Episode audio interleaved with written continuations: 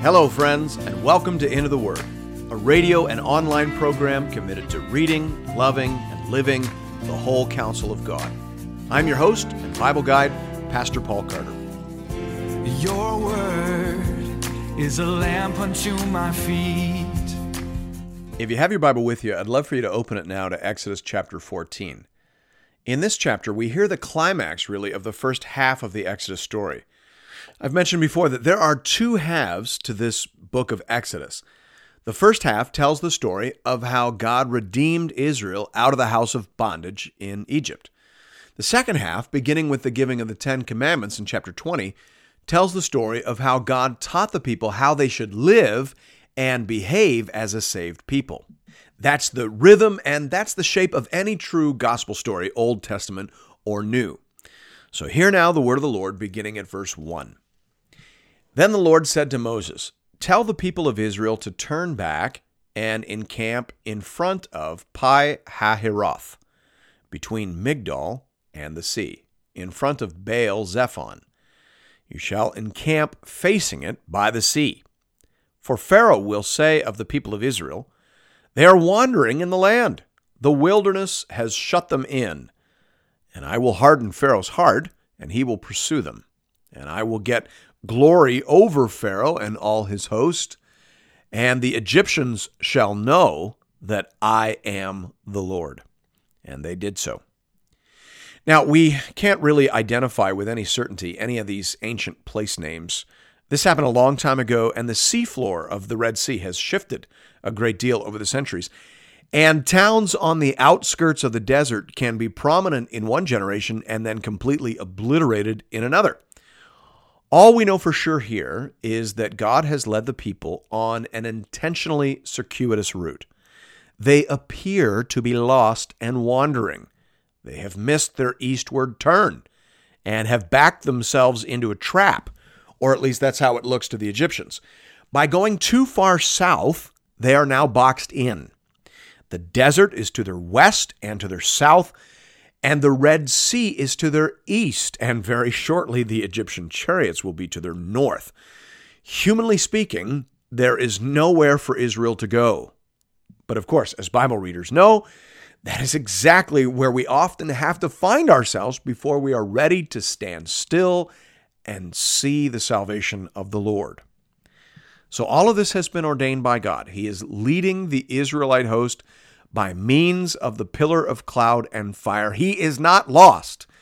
He is working a plan. And the plan is to lure Pharaoh out for one last grand demonstration. I will get glory over Pharaoh and all his host, and the Egyptians shall know that I am the Lord. That's what's going on here. We pick up the story at verse 5. When the king of Egypt was told that the people had fled, the mind of Pharaoh and his servants was changed toward the people. And they said, What is this we have done, that we have let Israel go from serving us? So he made ready his chariot and took his army with him, and took six hundred chosen chariots, and all the other chariots of Egypt with officers over all of them. And the Lord hardened the heart of Pharaoh king of Egypt, and he pursued the people of Israel while the people of Israel were going out defiantly. The Egyptians pursued them, all Pharaoh's horses and chariots and his horsemen and his army, and overtook them, encamped at the sea by Pi Hahiroth, in front of Baal Zephon. Now, most scholars point out here that we are not likely to imagine that the entire army of Egypt was assembled and dispatched to round up this pathetic group of wandering refugees as surely they appeared now to the Egyptians. This is a, a representative force assembled for speed, sent out on a police mission, and seemingly led by an elite detachment of chariots. They caught up to the Israelites who were encamped by the sea. Verse 10 When Pharaoh drew near, the people of Israel lifted up their eyes, and behold, the Egyptians were marching after them. And they feared greatly. And the people of Israel cried out to the Lord. They said to Moses, Is it because there are no graves in Egypt that you have taken us away to die in the wilderness? What have you done to us in bringing us out of Egypt? Is not this what we said to you in Egypt? Leave us alone that we may serve the Egyptians. For it would have been better for us to serve the Egyptians than to die in the wilderness. I love what R. Alan Cole says about this incident. He says, This was very wrong, but very human.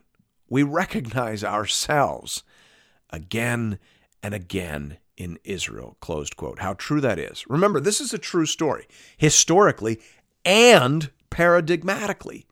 So this is about them, but it's also about us. How true it is that we are fickle in our faith. How true it is that we are prone to doubt and quick to forget all the wonderful things that God has done on our behalf. We are Israel. We are slow to believe. But thankfully, God is gracious. We pick up the story at verse 13. And Moses said to the people, Fear not, stand firm and see the salvation of the Lord, which he will work for you today. For the Egyptians whom you see today, you shall never see again. The Lord will fight for you, and you have only to be silent. Old Testament and New, we are saved by grace alone, through faith alone. We don't contribute, we don't add to our salvation. It isn't as though God does the heavy lifting and then we come along and finish the job. No, that's not what the Bible says. The Bible says, stand still, see, be silent. God is going to do his thing. God is going to cast down our enemy. He is going to do it all. That's why we call it grace. All you have to do is believe. That's what we see in the next verse, verse 15. The Lord said to Moses, Why do you cry to me? Tell the people of Israel to go forward. I'm not looking for the Israelites to fight. I'm looking for them to have faith, God says. Tell them to pack up because we're leaving. Now, we sometimes don't appreciate that detail because we read fast generally and lack imagination often. But this whole go forward thing would have, of course, required hours and hours of preparation. Remember, the Egyptians caught up to Israel while they were encamped by the sea. That's what the text says. I don't know if you've ever broken camp. I have. I've, I've led plenty of backcountry canoe trips in my day, and I know that it takes hours to break camp. And that's when you're leading 10 to 20 people. I can't imagine how long it took to pack up this unruly bunch. Douglas Stuart says here In saying, tell the Israelites to move on, God was asking for a breaking of camp, rounding up of animals, packing up of belongings, an orderly departure by ranks. All this would take many hours, and indeed the remainder of that day and almost the entire evening were used in the process of getting the Israelites out of their encampment and into and across the sea. Closed quote. Now, to state the obvious, you wouldn't bother doing all of that if you didn't believe that God was about to do something miraculous. Because, as I said, there was nowhere for Israel to go. Escape was impossible, which, of course, is when God shows up to do his thing. My point is this sometimes packing can be a gesture of faith. It was in this case. It was Israel believing that God would make a way. The story continues. The Lord said to Moses, Lift up your staff and stretch out your hand over the sea and divide it, that the people of Israel may go through the sea on dry ground. And I will harden the hearts of the Egyptians, so that they shall go in after them, and I will get glory over Pharaoh and all his host, his chariots, and his horsemen, and the Egyptians shall know that I am the Lord, when I have gotten glory over Pharaoh, his chariots, and his horsemen. So again, this was the last scene in the long dramatic encounter between God and Pharaoh. Pharaoh, in a sense, stands paradigmatically for the devil, the one who holds us in cruel bondage. So, for example, in the New Testament, in the book of Hebrews, speaking about the salvation that is ours through Christ, the apostle says, Since therefore the children share in flesh and blood, he himself likewise partook of the same things, that through death he might destroy the one who has the power of death, that is the devil, and deliver all those who through fear of death were subject to lifelong slavery. Do you see that? God has to defeat our enemy as part of our redemption from cruel bondage. He sets us free. He has to show his power. He has to transfer our allegiance and ownership. That's what the Exodus is. It is a power encounter that results in the people of Israel leaving behind a cruel master and becoming bonded by love and covenant to a new master, a kind, powerful, and benevolent master. That is salvation, Old Testament and New. Verse 19 Then the angel of God, who was going before the host of Israel, moved and went behind them, and the pillar of cloud moved from before them and stood behind them, coming between the host of Egypt and the host of Israel. And there was the cloud and the darkness, and it lit up the night without one coming near the other all night. Now, the language here in the Hebrew is obscure, and so translators argue amongst themselves as to exactly what is being said here. And you'll notice that for yourself if you happen to be reading along in a different translation of the Bible. Uh, the various English translations all handle this verse slightly differently. But the main idea is that the cloud, which is the angel of God, took up a position between the army of Pharaoh and the army of Israel. Note that Israel is being referred to here in military terms. They are an army, but they don't have any weapons, and they don't need any weapons because God fights for them. The cloud creates a defensive barrier. Now, Jewish tradition says that it was light on one side, the Israelite side, and dark on the other side, the Egyptian side. And that may have been so. As I said, the grammar is obscure here, as you can see for yourself in the ESV translation, and as you would certainly notice if you're comparing with others. Verse 21. Then Moses stretched out his hand over the sea, and the Lord drove the sea back by a strong east wind all night, and made the sea dry land and the waters were divided.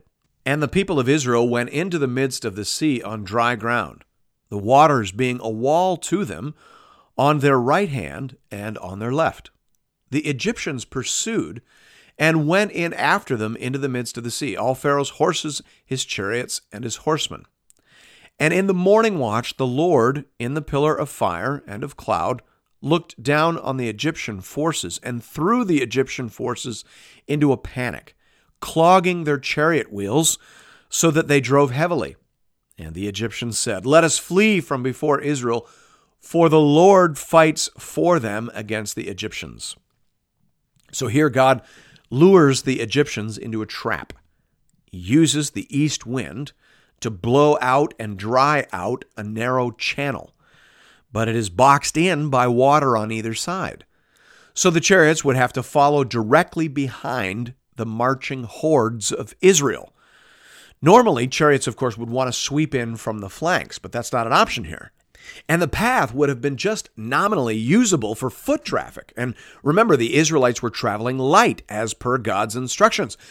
But after all their thousands and all their cattle had passed by over this path, it would have been thoroughly chewed up. It was wet and boggy to begin with. And so the chariots, of course, are in trouble. They begin to get mired in the mud, and God supernaturally throws them into a panic. And I'm not sure how supernatural that panic would have needed to be. One doesn't envy the situation of these charioteers. Pharaoh is behind them. And remember, Pharaoh thinks of himself as a god. And as a god, he has sent them to retrieve these runaway slaves. So they can't return empty handed. That's not an option. But they have already seen what the God in front of them is capable of. Most of these men would have already lost sons to this God. So they were already halfway down the road to panic. But once they see this trap, the narrow path, the chewed up ground, the wheels stuck in mud and mire, they know exactly what is going on. They are being led to the slaughter. And so they say, Let us flee from before Israel, for the Lord, Yahweh, fights for them and against the Egyptians. But it was too late. Verse 26.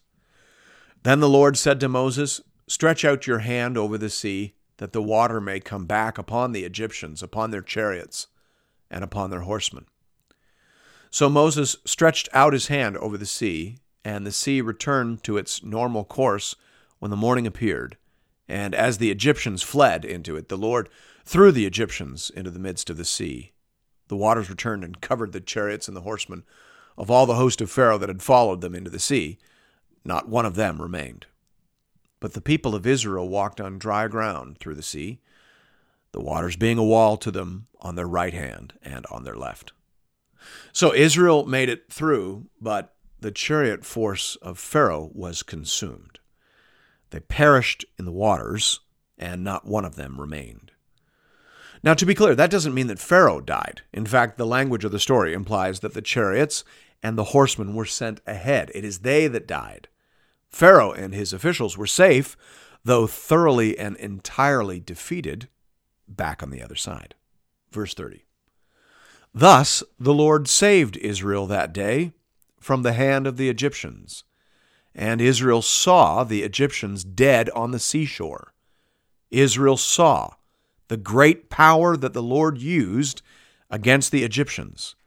So the people feared the Lord, and they believed in the Lord and in his servant Moses. Now, believed probably isn't the best word there. The NIV renders that as trust, as in the people feared the Lord and put their trust in him and in Moses, his servant.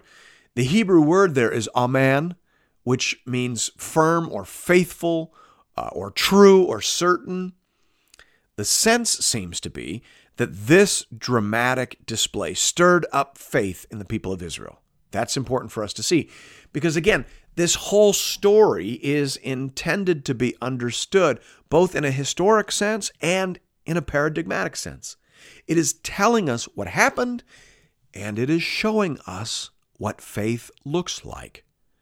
Nahum Sarna says here. Faith in the Hebrew Bible is not belief in a doctrine or subscription to a creed. Rather, it refers to trust and loyalty that find expression in obedience and commitment. Closed quote. That's the idea. And that is what the Lord is building here and growing here in his covenant people. Thanks be to God. And thank you for listening to Into the Word. If you're interested in additional resources or previous episodes and series, you can find those over the website at www.intotheword.ca. You can also check us out on Facebook, and I hope you do. We have a growing community of Bible readers over there, and we post daily encouragements and conversation starters. Hope to see you there. And hope to see you again tomorrow, right here, for another episode of Into the Word.